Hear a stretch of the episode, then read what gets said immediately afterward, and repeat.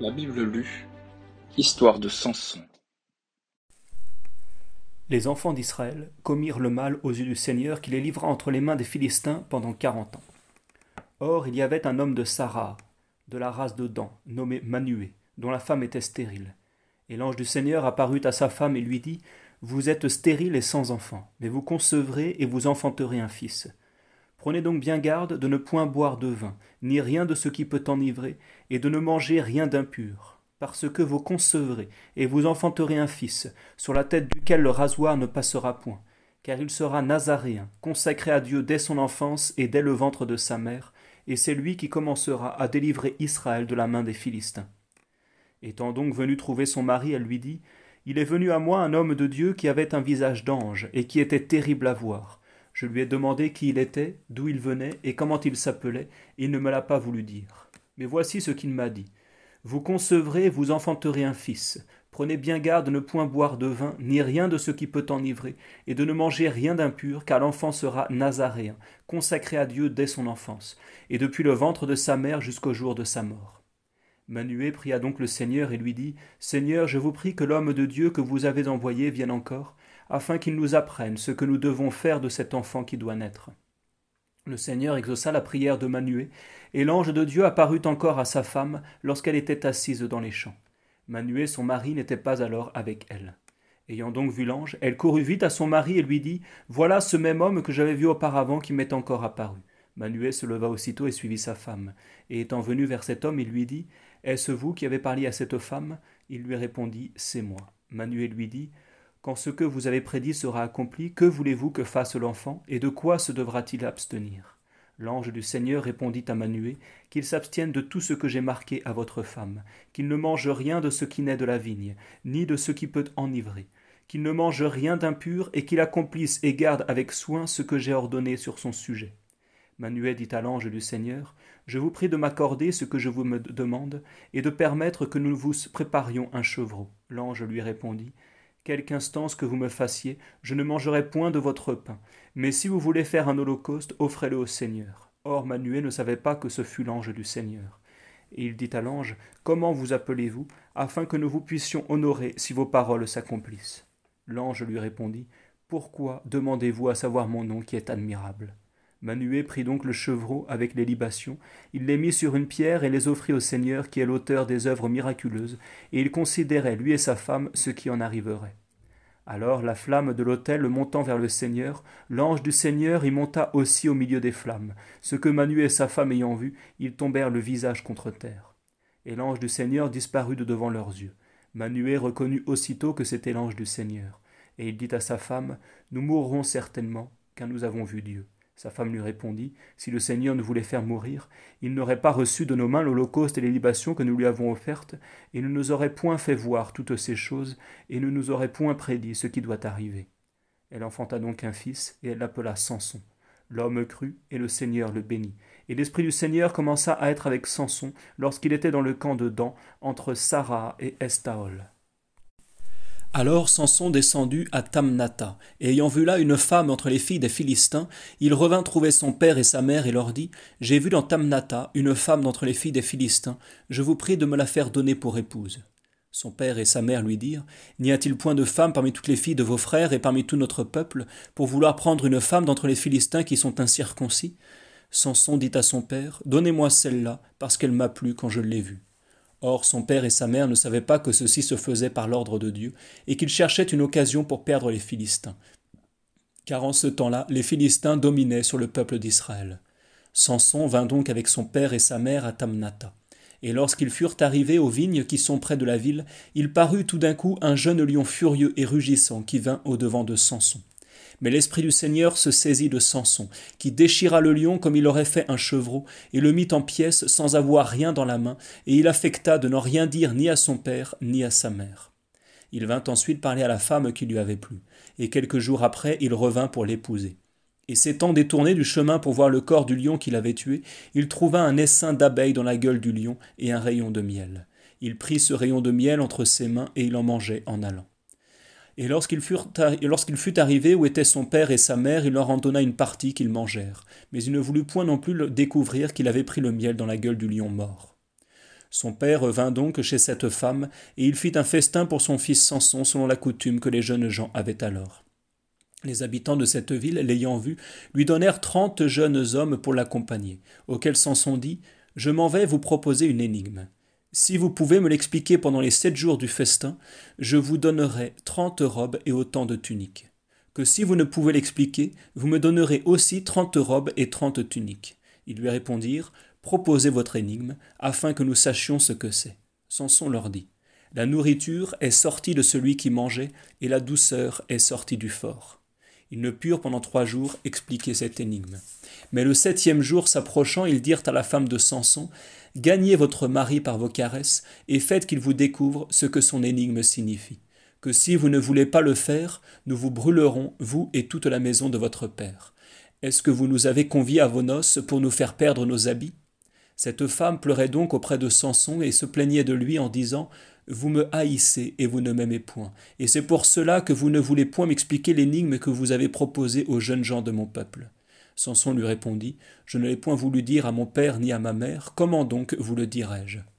Elle pleura ainsi auprès de lui pendant les sept jours du festin. Enfin, le septième jour, vaincu par ses importunités, il lui découvrit l'énigme, et elle l'alla redire aussitôt à ceux de sa ville. Ces jeunes gens, donc, avant que le soleil fût couché, vinrent dire à Samson Qu'y a-t-il de plus doux que le miel et de plus fort que le lion? Samson leur répondit Si vous n'eussiez pas labouré avec ma génisse, vous n'eussiez jamais trouvé ce que mon énigme voulait dire. En même temps, l'Esprit du Seigneur saisit Samson, et étant venu à Ascalon, il y tua trente hommes, dont il prit les habits et les donna à ceux qui avaient expliqué son énigme. Et étant dans une étrange colère, il revint dans la maison de son père. Cependant, sa femme épousa un de ces jeunes hommes et de ses amis qui l'avaient accompagné à ses noces. Peu de temps après, lorsque les jours de la moisson des blés étaient proches, Samson, voulant aller voir sa femme, lui apporta un chevreau. Et lorsqu'il voulait entrer en sa chambre selon sa coutume, son père l'en empêcha en disant J'ai cru que vous aviez de l'aversion pour votre femme, c'est pourquoi je l'ai donnée à un de vos amis. Mais elle a une sœur qui est plus jeune et plus belle qu'elle, et je vous la donnerai pour femme au lieu d'elle. Samson lui répondit Désormais, les Philistins n'auront plus sujet de se plaindre de moi si je leur rends le mal qu'ils m'ont fait. Après cela, il alla prendre trois cents renards, qu'il lia l'un à l'autre par la queue et y attacha des flambeaux. Et les ayant allumés, il chassa les renards, afin qu'ils courussent de tous côtés. Les renards, les renards aussitôt s'en allèrent, courir au travers des blés des Philistins, et ayant mis le feu, les blés qui étaient déjà en herbe, et ceux qui étaient encore sur pied furent tous brûlés. Et le feu même se mettant dans les vignes et dans les plants d'olivier consuma tout.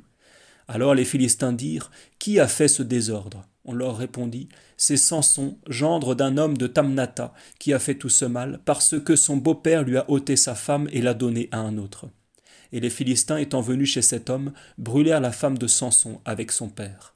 Alors Samson leur dit Quoi que vous ayez fait, je ne laisserai pas néanmoins de me venger de vous, et après cela nous vivrons en paix.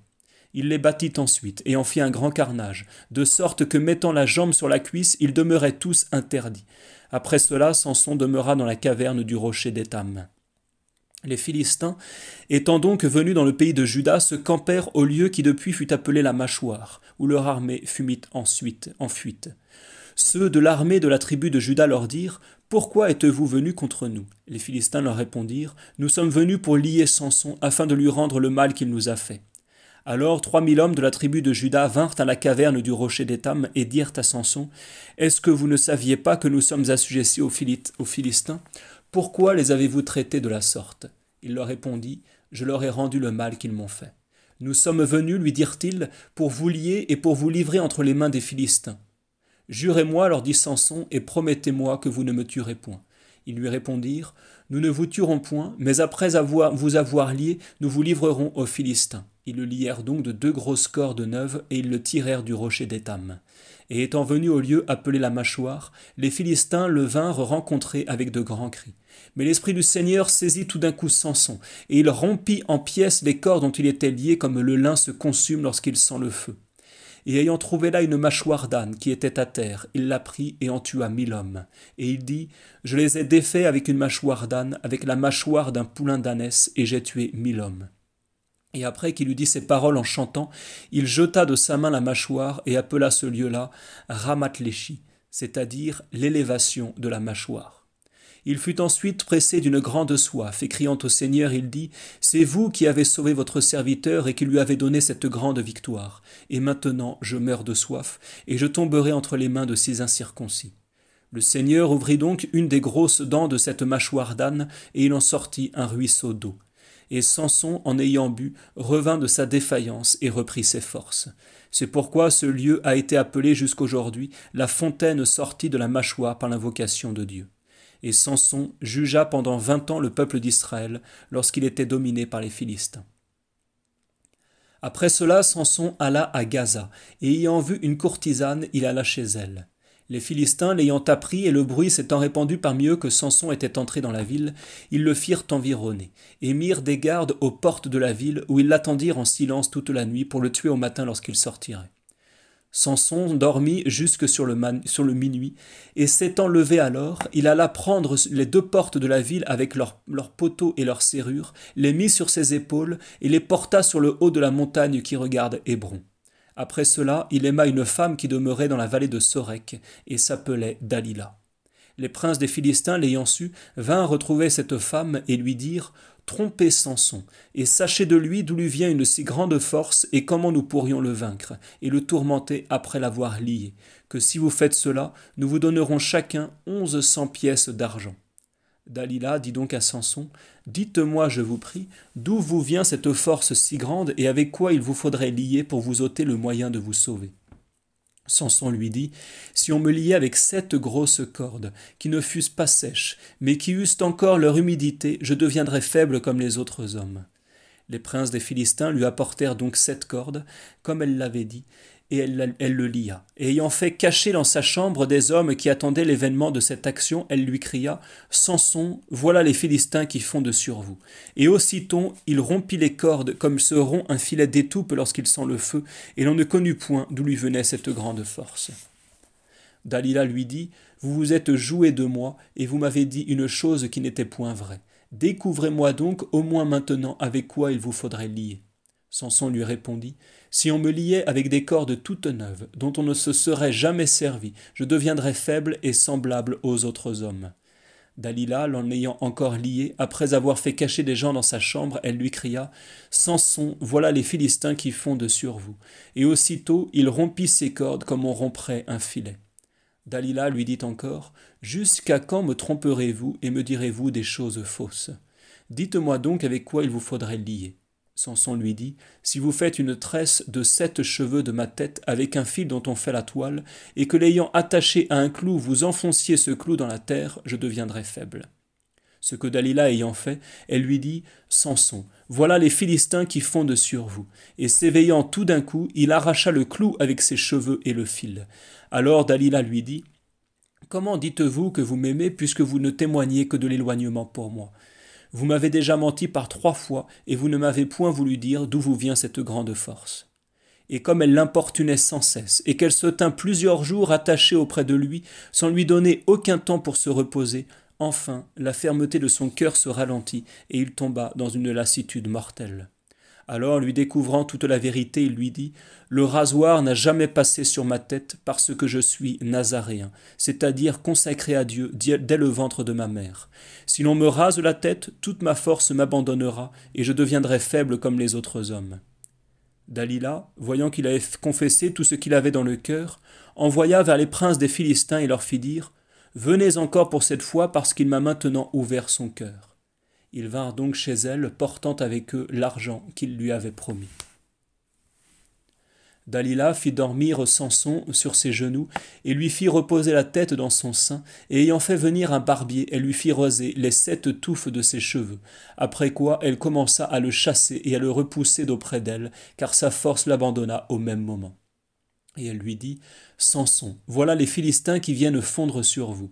Samson, s'éveillant, dit en lui-même J'en sortirai comme j'ai fait auparavant, et je me dégagerai d'eux, car il ne savait pas que le Seigneur s'était retiré de lui.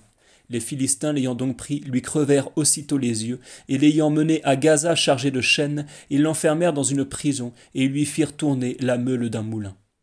Ses cheveux commençaient déjà à revenir, lorsque les princes des Philistins firent une grande assemblée pour immoler des hosties solennelles à leur dieu Dagon, et pour faire des festins de réjouissance en disant Notre Dieu nous a livrés entre les mains Samson notre ennemi. Ce que le peuple ayant aussi vu, ils publiaient les louanges de leur Dieu en disant comme eux notre Dieu a livré entre nos mains notre ennemi, qui a ruiné notre pays, qui en a tué plusieurs. Ils firent ensuite des festins avec de grandes réjouissances. Et après le dîner, ils commandèrent que l'on fît venir Samson, afin qu'il jouât devant eux.